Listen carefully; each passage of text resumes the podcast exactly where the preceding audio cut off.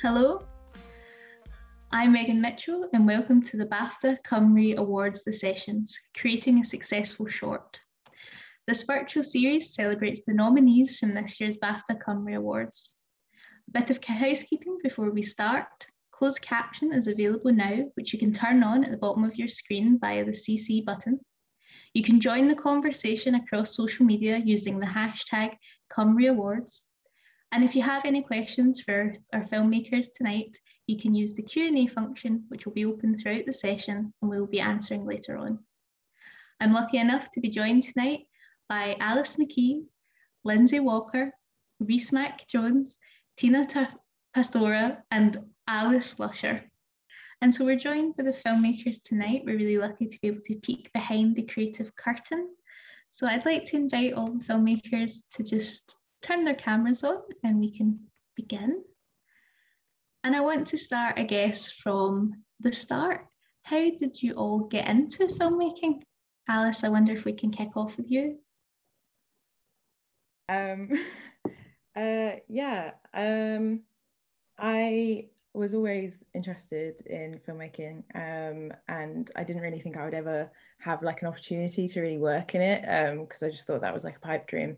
Um, but then I was really lucky to um, have a few internships. And then I actually uh, worked for the other Alice on the school uh, for like two and a half years at Yeah Productions. Um, and that was like uh, the most like amazing like film school experience basically. I got thrown in the deep end of like loads of different um, kinds of filmmaking. So yeah. Great. And other Alice, I wonder how you got into this career. Uh, yeah, the same. I was. I grew up without TV, so I was kind of intrigued as to what uh, film and TV was all about. But I started out um, a really boring way. Started out as a runner at a production company, worked my way up, got made redundant, then went freelance and kind of worked my way through production up to what I'm doing now. And Tina, I wonder, seeing as uh, Lisa's your collaborator, if your pathway mirrors hers. No, quite the opposite actually. So mine wasn't as kind of straight laced in some ways. I kind of had a bit more of a, I don't know, yeah, unconventional approach, I guess, in that there wasn't any kind of film school or or kind of going into production companies as such.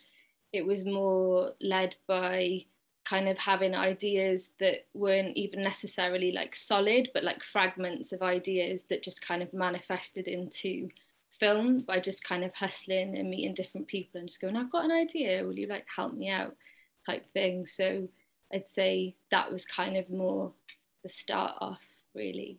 Thank you. And Rhys, were you hustling into the film sector?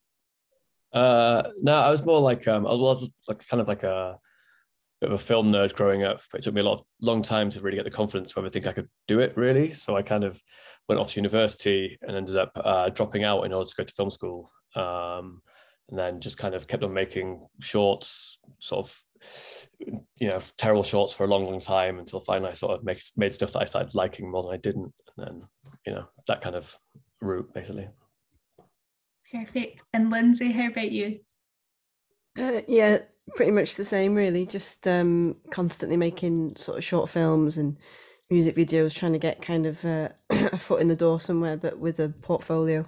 Um, I did go to film school. I started out as a photographer and just loved the kind of storytelling element, so it translated into filmmaking. Um, but yeah, the same same kind of path, really, just persistence and making making my own stuff. Wonderful. And so you've all been nominated with your wonderful shorts. And I wonder if you could each talk a bit about what made you decide to make these specific shorts and how you came up with the ideas. Lindsay, I wonder if you want to start us off. Yeah, the um, idea for the Welshman actually came um, from the producer, my partner, uh, Enchi. It's uh, Owain is her father. And um, I, I didn't know anything about Welsh history prior to, to meeting him and hearing, you know, his story. But it just kind of came organically, you know, she'd asked, you know, would you just capture him telling, you know, some of his stories so that I can keep something so that she, you know, she had, you know, this memory of him, but on, on camera. And then when he was talking, I was just like, wow, you know, some of the stories that were that were coming out and just his way, you know, such a great character that it kind of um it kind of developed into the film that it is. It just just needed to be told a bit more cinematically, I think. So yeah. It's a great story to have such a personal connection to.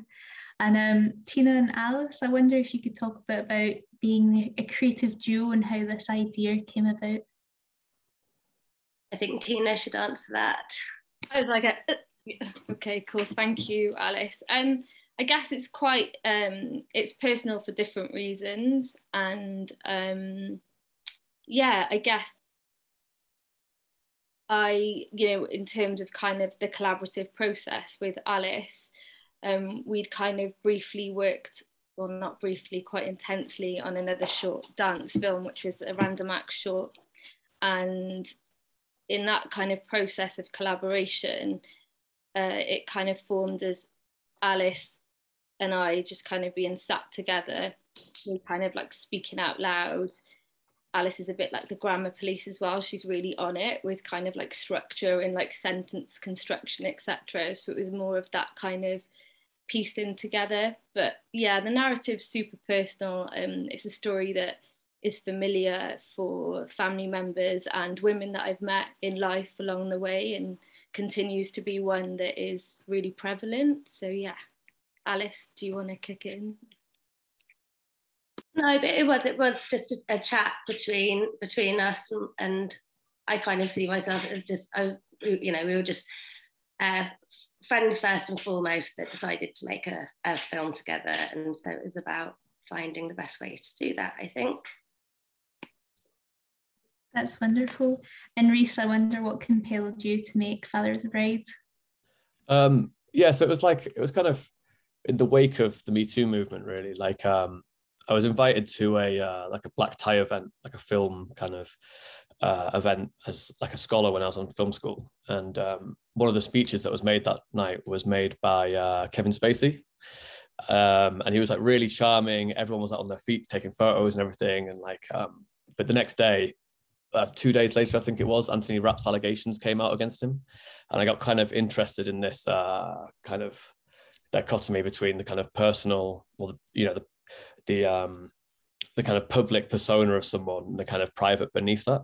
Um, but I didn't really want to tackle this subject as head on as that. So I kind of, I just been the best man at my own brother's wedding. And I began to think about the idea of, you know, how, imagine if this was to happen in a family dynamic and the kind of power shifts that would happen. So it's kind of like an amalgamation of two life events that happened like very close to each other. And I kind of just mashed them together. Um, to try and make a point really. Some of the best shorts come from those experiences. And Alice, when it comes to the nest, which again touches um, on similar themes of men and how they deal with issues that are perhaps not often spoke about, I wonder if you could talk a bit about how you came to this community and how you chose the specific members that you ended up working with. Uh, yeah, so actually, um, I was connected to the story through someone else. Um, I did this through It's My Shout, and the original idea I pitched tried quite dramatically fell through, um, which was really sad. But then It's My Shout thought I would be interested in this because it was about mental health, and my other thing had kind of been about mental health. Um, and um, yeah, I was kind of drawn to it just because, um, you know, like I'm a young woman uh, who's got uh, my own experiences of the old mental health um, and there's experiences kind of mirrored mine in a lot of ways even though they're senior blokes. Um, uh, so yeah i was just really interested in that and um, that kind of like common thread between us um, uh, and how they coped with it which was quite dramatically different to like me and my female friends. So yeah it was just really fascinating. Oh and the contributors sorry i completely forgot the second part of your question. Um, the contributors like honestly they were all just so funny um, and um, interesting and had such great stories that it was kind of like we were spoiled for choice. And to be honest i didn't really pick people. I kind of filmed with everyone. I wasn't very like exclusive. Um, i really like ran up my filming time. But yeah um, they were all just brilliant And Lindsay, The Welshman is a, a, documentary of sorts in a similar vein, but with your ethereal score and the misty landscape and the flashbacks to younger Owen, it gives almost this myth-like um, folklore kind of feel. And I was wondering, was this intentional and what inspired this um, style and choice of filmmaking for a documentary? Um, yeah, that, that was intentional, just to kind of get a feeling of, um, I guess, being a Celt across, you know, being Welsh and um, kind of showing our our land and stuff as well. I mean, being in the industry, the amount of times I've heard, you know, I'm live on Anglesey and sort of um it's like, oh, can you just nip down to Cardiff? You know, it's like, you know, Wales is massive, you know, in that respect. So to kind of get that across as well was important. Um and yeah, and to also tell it, like I said earlier, cinematically was important. I just think um it's crying out for um that kind of visual definitely. Um and then when it came to the the soundtrack and the score it was to just enhance all of those images to just really give it that kind of uh, emotional celtic kind of feel and that definitely comes through and similarly with i choose and this type of um, visual style um, to tell Rupi's story Tina and Alice, I was wondering if you'd talk about the decision to use this type of filmmaking style and how that changed your approach um, in preparation and in the narrative and in the filming of the film. Yeah, I guess I was quite fortunate in that because my kind of creative practice crosses different disciplines, um, I'd actually secured some funding through the British Council to go to India. Um, and that was actually for another project.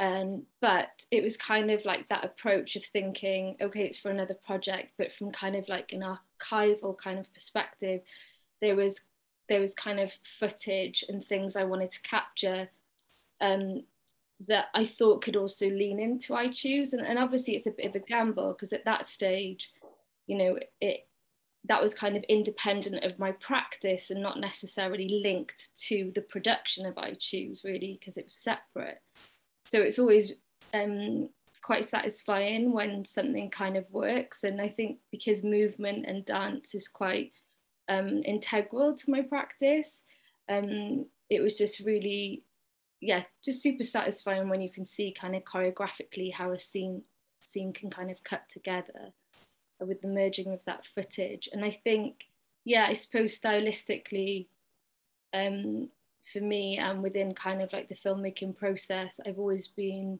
quite drawn to image. And it usually starts off with an image and how that can kind of expand out. So, yeah, I think I, have got quite a particular visual sensibility that I'm attracted to. Similarly, the color palette was inspired by um, an image, a photograph by a guy called Raghubir Singh.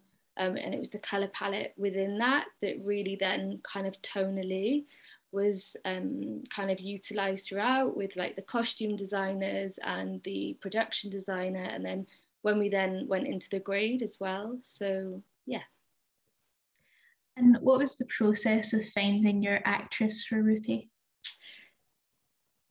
Alice, do you want to jump in? I think Alice has had a power cut.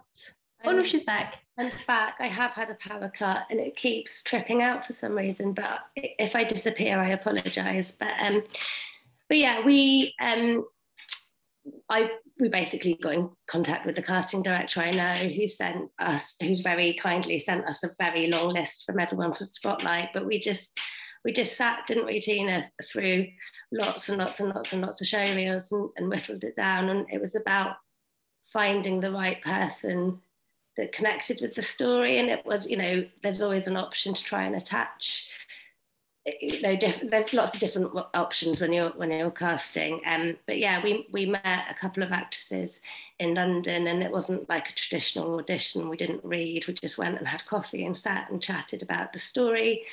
Um and it kind of grew from there. We met yaz that day didn't we? Um and yeah all all just you know she felt like the right person. And Rhys, um, the protagonist and antagonist in your short are just almost perfectly suited for those roles. I wonder how you went about casting those guys. Yeah, I got. I think I got a bit lucky to be honest. Like, um, I had two really good casting directors on it. And um, the good thing with a with a wedding movie is you can be quite uh, broad about um, you know accents and you know because obviously weddings people come from wherever and kind of come together. So was, the whole casting was based around who we had as these two um, characters. And I was I was quite keen for the film to sort of make a comment on race and these kind of things. So I, I knew I knew I wanted a kind of 50 year old white man in one ro- role and then a younger um, mixed race boy in the in the uh, kind of victim role. And um, it was quite tricky to find um, you know, a, and there's a lot of dialogue in my film with, with long speeches, and it was quite difficult to find an actor. Um, and we actually only got him on we only got him on the day before we started shooting. Um, so it was really we were really up against it. Um, but Jay, the younger actor, had literally just come out of film school, no, sorry, uh, drama school, and it was his first film. Um, but he's now he's now playing Robin or Tim Drake in the uh, DC Titans HBO Max show, which is crazy. So we, I think we just really looked out, to be honest. Um, yeah, sometimes they're just lucky accidents. Um, so I wonder if you could all give us an insight into the, I guess, scale of your productions and how many people were involved, and walk us through a bit about how involved as directors and um, Tina and Alice as co-writers you are in all of the other processes, all the way from you know uh, casting to editing to shooting. Do you have your hand in all of it, or are you just the all-seeing eye? Alice McKee, I wonder if you could kick us off. Um, yeah, I think kind of with docs, it's hard not to be involved in like every single part of it. Um, uh, yeah, I kind of um, I like did like the sort of initial like casting interviews and then like um, sort of storyboarded it, kind of loosely scripted it, and then uh, pretty much the only thing I didn't do is shoot it. Um, uh, that was May, my DP. Um, uh, but yeah, I got I was able to be involved in like the whole process through the edit and everything, which was amazing. Even, especially because it was through COVID um, and like none of us could be in the same room. Um, so yeah, I kind of was a bit of a control freak about it. That's sometimes the best way. And Lindsay, did you have a similar iron grip on your production? Uh, absolutely, yeah. Um, we didn't have a, a budget for the Welshman, so it's filmed on zero. Um, so a shot by me, edited and uh, directed, obviously, and produced by my partner. We only had, I think, five crew. Um, so I had two brilliant uh, landscape photographers who are friends of mine uh, come out for a day with me, and we did some drone shots and stuff like that. And then uh, David Railton, who did the soundtrack, so he's another member of the crew. And then, uh, yeah, uh, Oshan, who is actually Owain's uh, grandson, plays the younger version of uh, Owain. So casting was just um, one day in the afternoon, looking at them both in the eye together, going, "Hmm, they look very alike," you know. And uh, a, a, great artist in his own right, so um, he was up for kind of for being on on camera. So yeah, the whole process really. That's great. And Tina and Alice, was it slightly different for you as a duo? I guess, yeah, like maybe. I mean, as with often with shorts with budget constraints and stuff. So yeah, we were kind of like location scouts. Um, we kind of basically did everything. And I think I, I think where I was fortunate was that because I'd been on some schemes, what that enabled because I, I, think just to take it back a few steps i think maybe perhaps and i haven't experienced film school what you get sometimes are peers and that kind of community from that. If you haven't got that, it's kind of a bit more of a, you know, you're trying to navigate like creating that kind of community. So I think because I'd been on a few schemes um, through like BAFTA Crew BFI Network, for example, uh, and they kind of support your travel. I'd gone to say this event called cinematography on a budget, and so I think the great thing about that is it's that bridge. So rather than being unsolicited, I was able to say to one of the cinematographers there, shout out Adam Scarth, who's a gem, look, I really like admire your work and, and also what his kind of morals were. And so that was kind of how I found him. And similarly, my composer was on was kind of on that scheme as well. And that's kind of how I found her. And then like similarly with regards to kind of like the editing team there were people that i really had kind of seen that i was like really interested in their work but they weren't available. And i said well listen like is there anyone that you'd kind of recommend? And also just kind of looking at other filmmakers work that you admired and and they were like well actually there's this person. And i was like oh cool they're on my list. So it was kind of a bit like that in terms of like the piecing together of people um but yeah definitely involved in like literally all aspects for sure and that's so nice to hear that those networks are able to support you and Rhys, I wonder if you've got any insight into the, these types of challenges, networks, things like that. Yeah, I, was quite fortunate that like um, it was the same uh, team that I'd used for the two shorts I've done previously, um, like friends that I've made basically, and uh, and people who all started from a very kind of with me and we've kind of grown together on each step. Um so like um and it was quite a daunting prospect. Like um my my uh uh boyfriend was the costume and production designer and put this all together but the budget was really really slim. So we kind of was able to pull it off for under 500 pounds which for a three day wedding shoot is insane. So it was like lit but i was able to lean on people in ways that if i i wouldn't if i hadn't wasn't friends with them or you know people were willing to work harder and this kind of thing.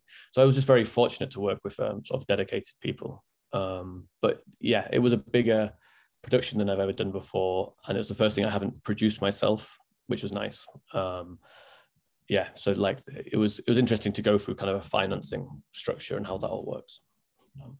That's such a cheap wedding. Yeah.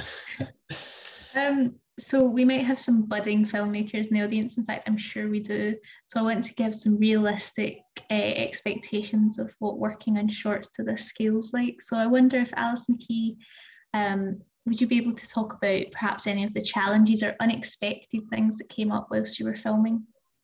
Ah, yeah. Um, I mean, I think the most unexpected thing was literally that it was like the height of like the second spike of COVID, and we were filming with like exclusively old blokes. Um, and so that was a bit of a um, hassle, especially because I had to be two meters away from my DP at all times. So like the monitor kept cutting out. So I was literally seeing like snatches of what we were shooting.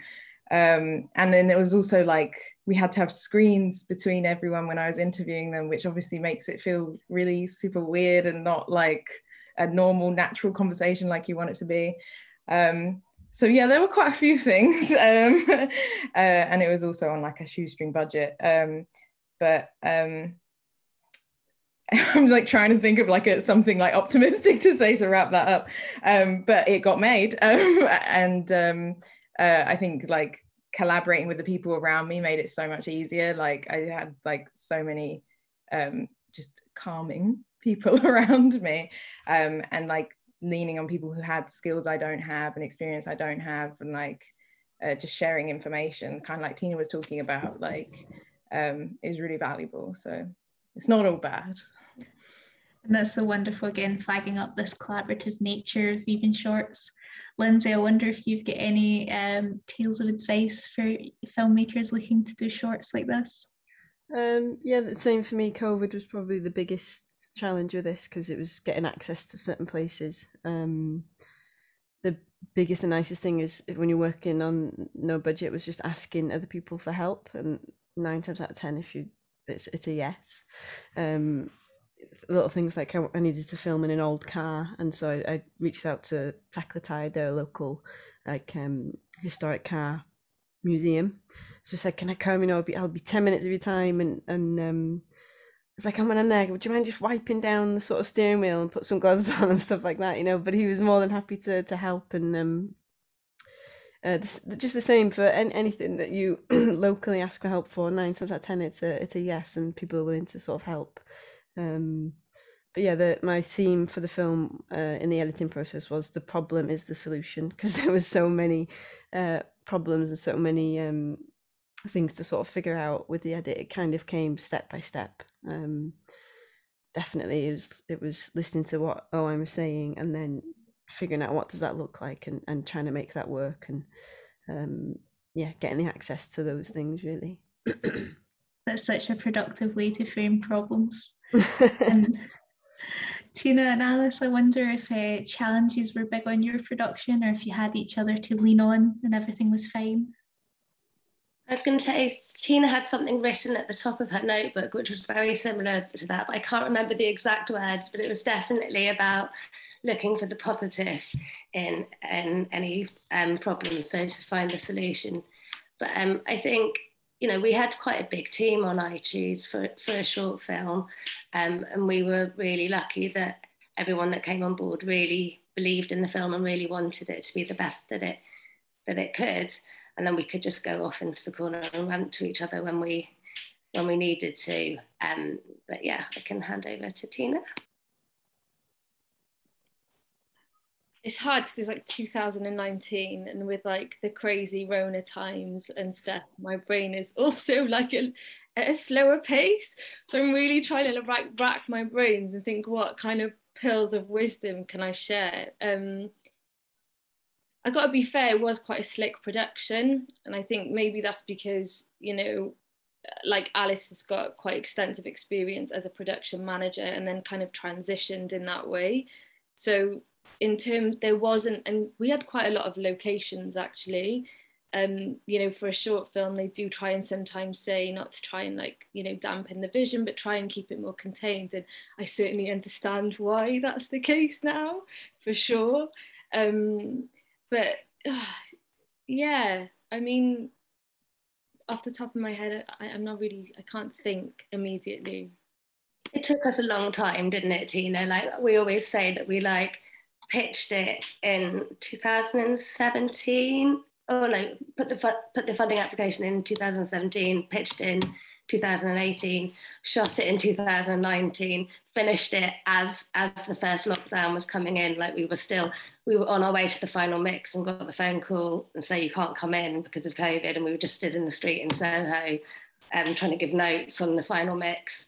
And so it was, it's a, it's a long process, um, or it was for us, which was brilliant because it made it made sure that we were able to make the film that that Tina wanted to make and and that was great. But um, it takes it can take quite a quite a bit of commitment and time. Um, but it's just being patient and, and being able to work through all of those things. And it certainly paid off. And Rhys, I wonder, other than the Rona and a shoestring wedding budget, was there any challenges that you overcome for this production that might aid a future filmmaker? Uh, yeah, I think luckily I shot before um, coronavirus came, but um, yeah, my, our big thing was we lost. We thought we'd um, secured a little bit more finance, which would have given us a couple of extra days. Uh, I think the script was 19 pages, and we were going to shoot for five uh, five days, so four pages a day, which is like not too bad. Um, but then that money kind of, yeah, that didn't happen, and we had we had to decide whether we were going to go through with it or not. Um, so we had to scale back from five days to three days, which is for for that amount of script was quite insane. Um, so the way we overcame it was we decided to shoot over a weekend, and because we'd already were going to rent lenses and we already had a baby, you know, baby legs and a tripod. Um, it would just because it was over a weekend, it would just be one day extra rental to get an extra camera. So we just doubled up on two cameras um, uh, and just gave the other camera to, to one of the kind of camera trainees who was there um, as a BCAM because we couldn't afford to pay anyone else, you know, and um, we just kind of made that work and it meant we doubled up our footage in that same amount of time. Um, it wasn't perfect way to work ideally, but it, I think it was a good solution given the kind of, you know, uphill battle we were facing. And certainly everyone in the room today has overcame all of those challenges. And so I guess a thread through all of your films in one way or another is um, quite a motive probing in different areas. And I was wondering if you had any preconceptions about how audiences might receive your films and if they've been any different or you totally in line with what you think. And Alice, I wonder if you can uh, kick us off because I certainly shed a tear um, at the nest. Um, yeah, I think um, I kind of didn't make it with the intention of trying to make people cry. I wasn't like in the edit, like looking for tearjerker moments. Um, but when I first like showed it to my girlfriend, she cried, and I was like, okay, so something's working. Like either that or it was just so bad. Um, uh, but I think I kind of thought people would just think it was funny because I tried to put as much like humor into it as possible. So then to see loads of people talking about how like they related to it and like it reminded them like their dads and things like that. And like um yeah it was like not a surprise i guess but like it was really nice because you kind of watch things so many times in the edit that you kind of forget that it's actually quite emotional um what you're talking about. So yeah. And lindsay with the welshman and it's quite a, a well-known tale in wales. I wonder if you had any um, anxieties about the reception um, I did. I didn't really have many preconceived ideas about it, but uh, just before we put it out, I did have a few anxieties that maybe it wouldn't kind of land or that people wouldn't be too kind of interested, but just because it had been told, you know, previously um, in different ways. Um, but yeah, the reception exceeded what I thought. You know, I didn't. People seem to have latched onto it. Um, and they feel quite emotional and passionate about it as well. Um, or, or it's kind of reignited um, some passion that they that had kind of uh, burnt out a bit. So, yeah, I definitely didn't expect the, that reaction. Definitely, and as someone who had no idea about the history coming to it, I felt that um, emotional wave throughout, which is lovely. Mm. Um, Alice and Tina, I wonder if you could talk a bit about I guess, the emotional aspects of what you were trying to bring to the audience and if you felt that from audiences' reception. Yeah, I think I was really touched because it's always really nice when, you know, somebody you don't know reaches out to say that they resonated with it in some way. And there was a um, a beautiful young woman messaged me on Instagram actually and said, um, you know, this was actually my story um, with my with her and her mum and she really felt it. Um, and so I think in those moments, you feel like the work is kind of done, that it speaks to people in ways that they feel like that perhaps it's not seen. I think particularly within the gaze of like feminism and what that means, and the way that often a certain type of feminism is upheld as being kind of you know radical, when actually I think um, women of a certain class positionality are often kind of not visibilized in certain ways. And so I think for me, it was that autonomy of choice actually, and the ways in which um, one sacrifices quite a lot in terms of their loved ones and communities that they actually are quite, you know, happy in. It's just that, you know, due to the dynamics of patriarchy and and, and different things, you know, um, but yeah, sorry, I don't know if I went off on a bit of a tangent, but I think I just wanted to lean into that when a stranger reaches out and says that it's connected. For me, that's, yeah, really beautiful. Absolutely. And I think that that's just the power of these short films that they're really able to connect with audiences in even such a short period of time. And Rhys, you were obviously dealing with quite an urgent but often unspoken um, issue. I wonder if you've had any audience reactions and if you were um, anticipating any specific reactions. Uh, I've so the film was supposed to come out just before COVID, its first festival um, release, and then it went online on uh, Amazon Prime in in the states, so not here. Um, and so all the only reaction I got was like Amazon comments. Um, so that was quite peculiar because I've never had that before. But some people liked it, some people didn't. But that was kind of so you don't really you're not really gauging. Um, but I've only watched it once with an audience, and that was in Russia. Um, and they yeah, they were quite offended by the uh, kind of frontal male nudity in it. Um, so, like, but the film's designed to be extremely uncomfortable and tense. So it's very hard for me to get a gauge of if it's working not uh, working or not. You know, when you're in that room at the present, because you know it's designed in a certain way. So yeah, but uh, people's reactions tend to have been uh, positive towards it, and people have um, said they felt felt it was powerful. So, um, but yeah, it's hard for me to gauge really um, without having been there, having seen it enough really. Definitely, and people are probably not logging on Letterboxd that they felt uncomfortable. exactly. Um, so I'm going to up, uh, open up to audience Q&As just in a minute because we've got some really good questions coming in. But I just wanted to give each filmmaker a chance to, um, I guess, say one thing that you want people to come away from watching your short. You've touched on uh, some of the emotive things you were trying to uh, bring out. But I guess if there's just one thing that you want people to take away from your film, what would it be? Anyone can jump in. I don't want to put anyone on the spot with this one.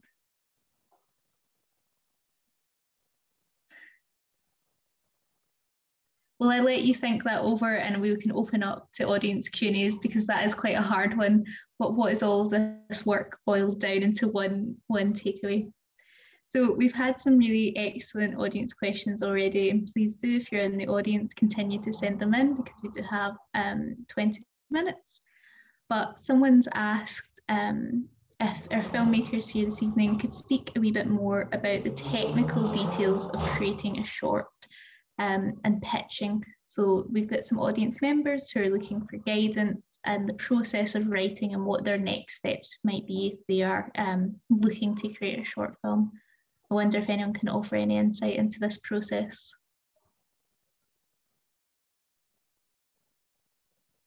Alice, perhaps you've got some uh, insight through pitching. I know it's sometimes quite a, a stilted thing to discuss, but any help that we can give the audience would be great.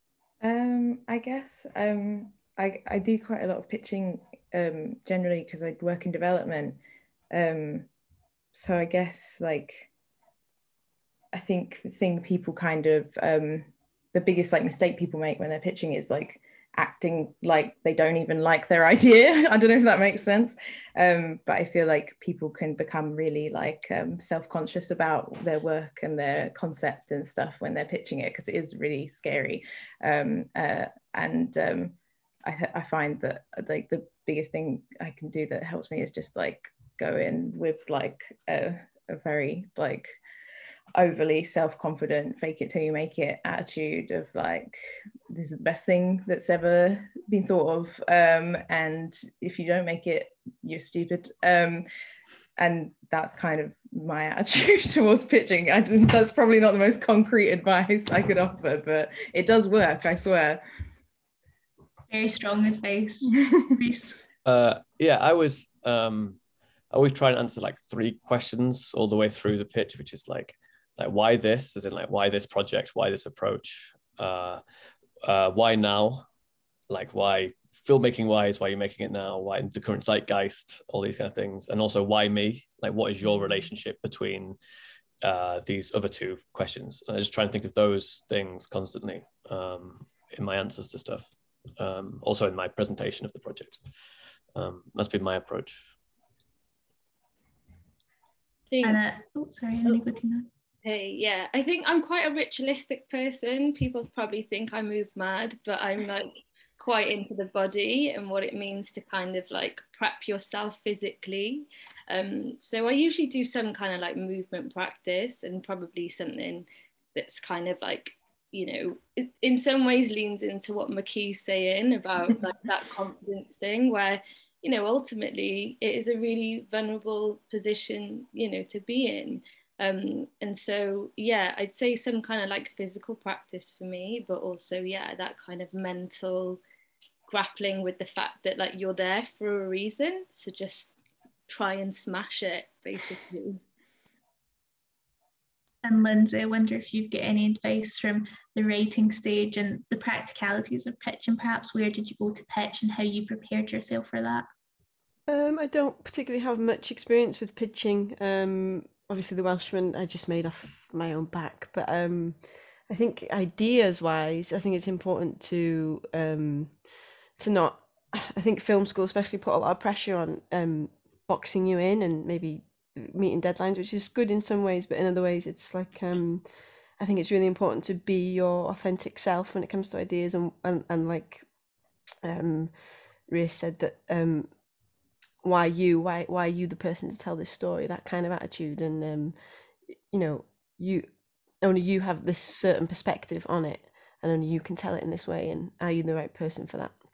So ideas wise is just um yeah be authentic to who you are you know? Um pitching wise i can't really comment and i loved all those comments especially alice's um about being just yeah overly self-confident and just putting yourself out there is is it's hard for artists but it's really important so exactly fake it till you make it Um, and so we have another question from an audience member, Dylan, who asks, how do you consider length, pacing and structure when it comes to making shorts? Are there any rules that you have or does it just depend on the project? Does anyone want to kick us off with the rules of short filmmaking? Uh, I think it depends on the project as well. So obviously, short sort of cinematic films would be different to maybe a short documentary lengthwise or structure wise.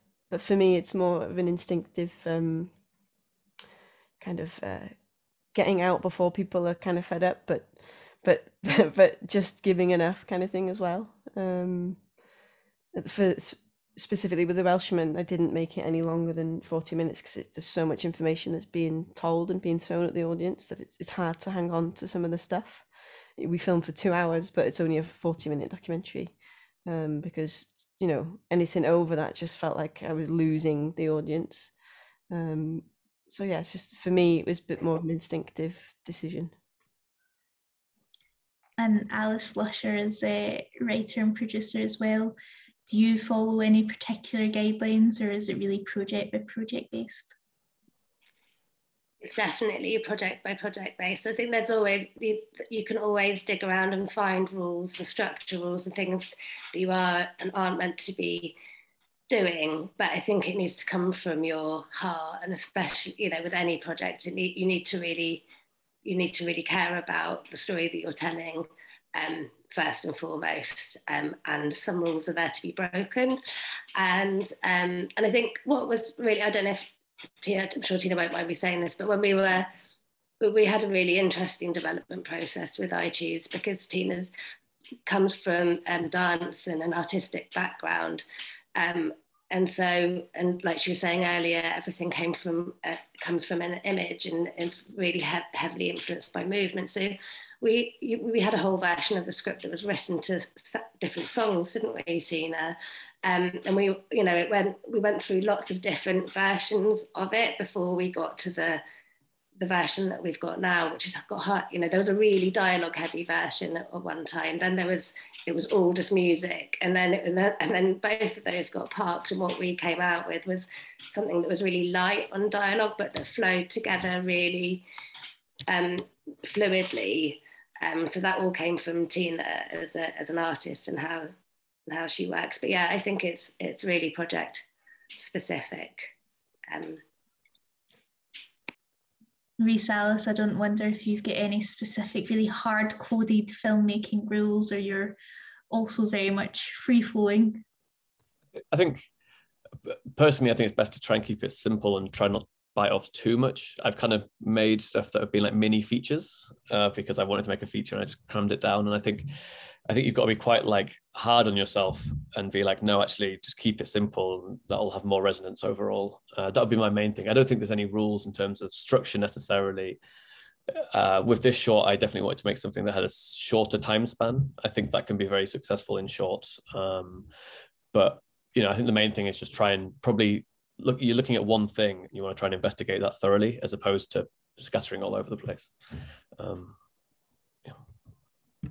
yeah i think like with a doc like it can be a very weird like balancing act trying to structure it because you can't really prepare for it ahead of time um, but i think like a good rule of thumb i guess is like uh, if you're watching it like look at each sort of scene and or moment and um, if you think it could be taken out and still the film would be essentially the same or if it better like that's it could probably just go. Like just don't be too precious with stuff i guess. Just try and really keep the best bits um, because once it's gone you won't even remember it.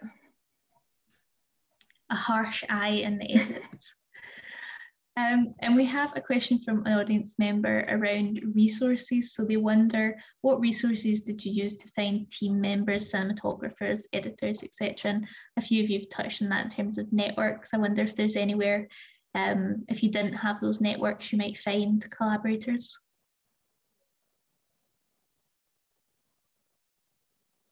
Tina, you mentioned some networks that perhaps people yeah. could tap into.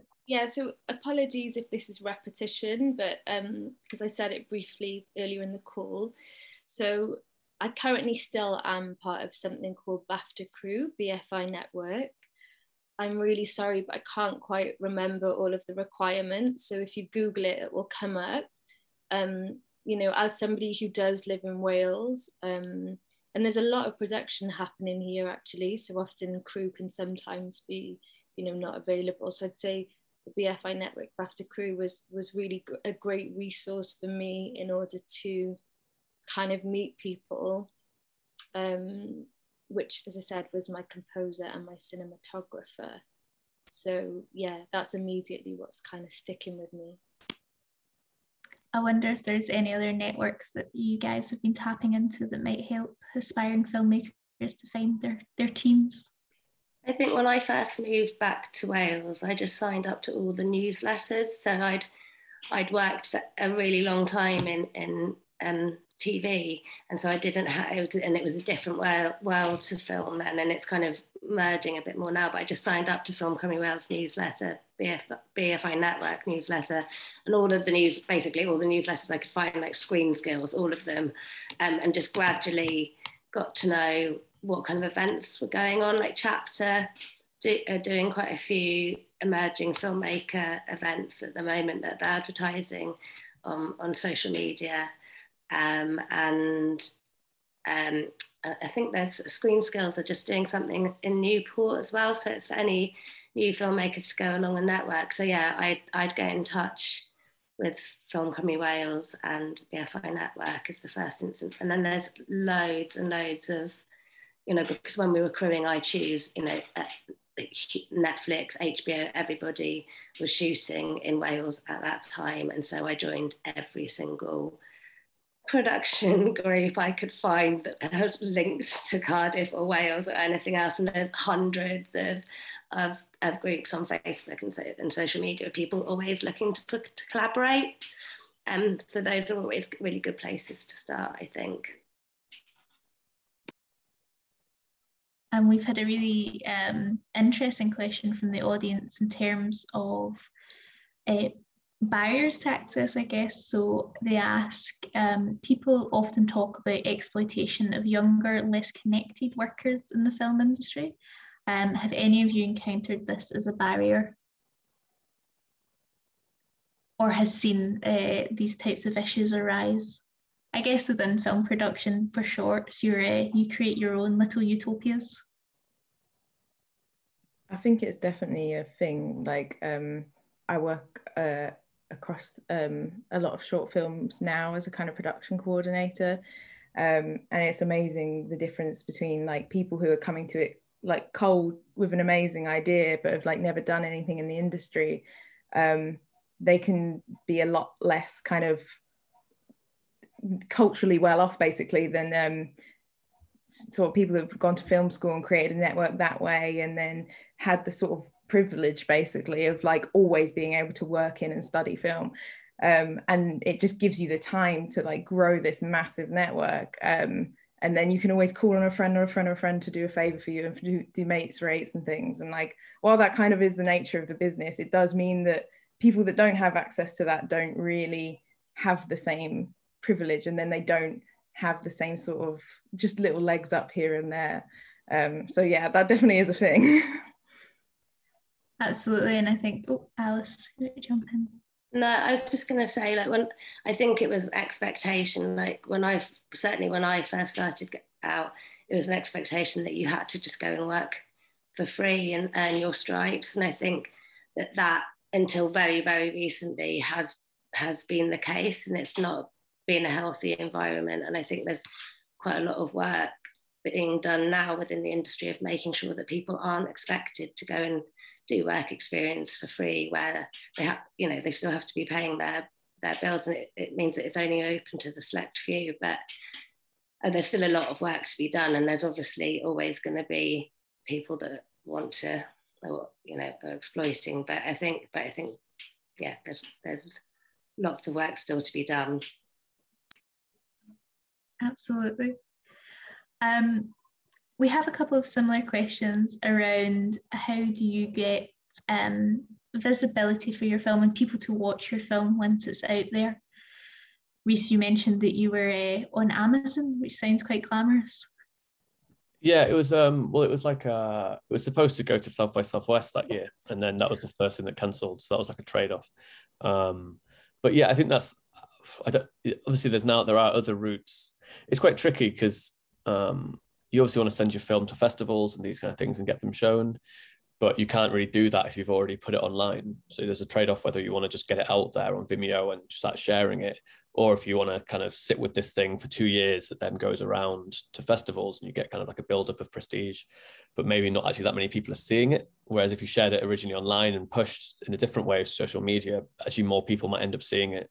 So I think it's a bit of a trade off. Um, I don't really know many other routes. Um, you know to go down other than like the festival strategy for short films there isn't a huge demand for them um obviously you know like uh i i do tend to see them more as like um like um you know calling cards for examples or things that can be put together in you know um blocks of shorts or these kind of things so yeah i think from the only route i've ever, ever really gone down is the festivals and after two years trying to get it out. But it is i do find it difficult to try and get eyes on a short for sure. And uh, is everyone else sympathetic with the eyes on shorts uh, conundrum, or do you have lots of fans on the internet who are being for your YouTube links? I think for me and the Welshman this time around was quite um, something I didn't ever think about to get a short shown was sort of local cinemas and art and art centres um, and the reaction to just asking, you know, do you want to show this film was so positive. Every, every art centre was like, I mean, I know it helps with the Welshman. It's been shown locally in Wales, and it's a story that you know is part of our history. Um, but even that, even some of the art centres were like, you know, yeah, we yeah, we would love to show short films. You know, anything you've got, any anybody that you know that might be making one, let us know. You know, and they're quite um they're quite keen to see to see more of that, and that's not something I ever ever thought you know would, would be sort of possible. Um so that is one way um this time around that I've been quite sort of shocked by and it's been it's been brilliant to to see people's reaction you know in the room um is really nice. I think specifically for like I choose because I think our year was the first cohort to have BBC attached to it. Correct me if I'm wrong, Alice, but I, I think we were and in a way i think it kind of ended up working in our favor because it meant you know our film came out in the lockdown so for it to then be platformed on bbc iplayer meant that it was kind of accessible to audiences in a way that you know conversely film festivals is a contentious one but often the people at those events are a very specific audience because it's very very focused on the sector um, which is a a different audience for many reasons. So yeah, um, I think for me, as I said, it was attached to BBC this um, this particular time, so it was then amplified on BBC. So yeah. And Alice, how are you getting eyes on the nest? Um, same as Tina, it went out on the BBC, um, so that was um, quite easy for me. um, but um, yeah, that was really nice because I think it kind of went directly to an audience who would relate to it. Um, the audience for BBC Wales. Um, uh, and I haven't had like a, f- a festival run or anything around it. So I, yeah, I haven't really experienced um, what the other guys have around trying to get eyes on short films. That's nice, giving alternative pathways on TV and in festivals. So we're coming to the end of this session, but I wanted to round off with um, an audience question, which I think is really nice. Is what advice would you give to a new a, a new filmmaker just starting out? So if you could give advice to uh, fresh little baby filmmakers, what would you say? Nothing. Don't do it. Don't become a filmmaker.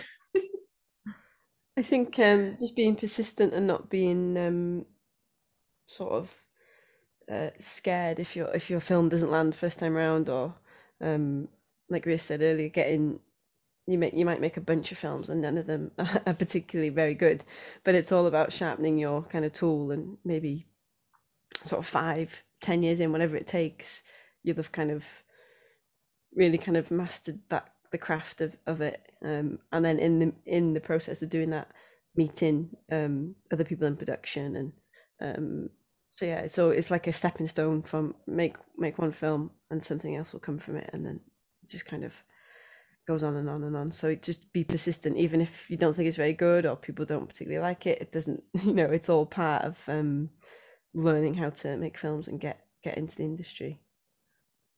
Very strong advice, Rhys. You go through your hat in.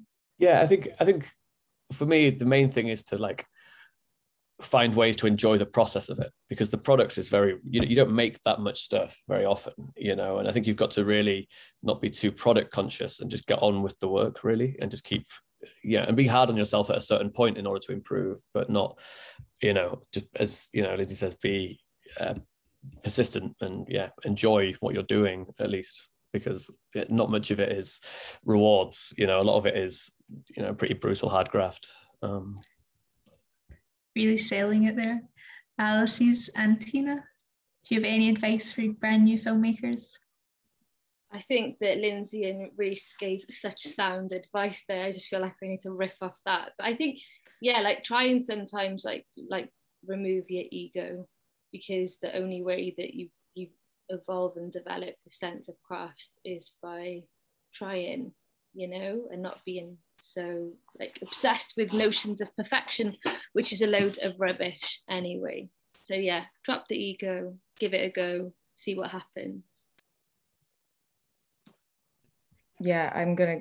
I guess this is kind of going against what Tina just said, but I'm gonna say you should be really egotistical, um, because uh, it took me a really long time to like learn how to like back myself, um, and uh, i think once i did it started like everything just got way easier because you can just say what you think and do what you want to do to a degree um, and um, yeah i think just if you're like just starting out in the industry and you're like in the room like it doesn't really matter if you aren't speaking up um, and it is like really difficult um, but um, yeah just like backing yourself and um, thinking your ideas are quality um, is is pretty good good thing to do.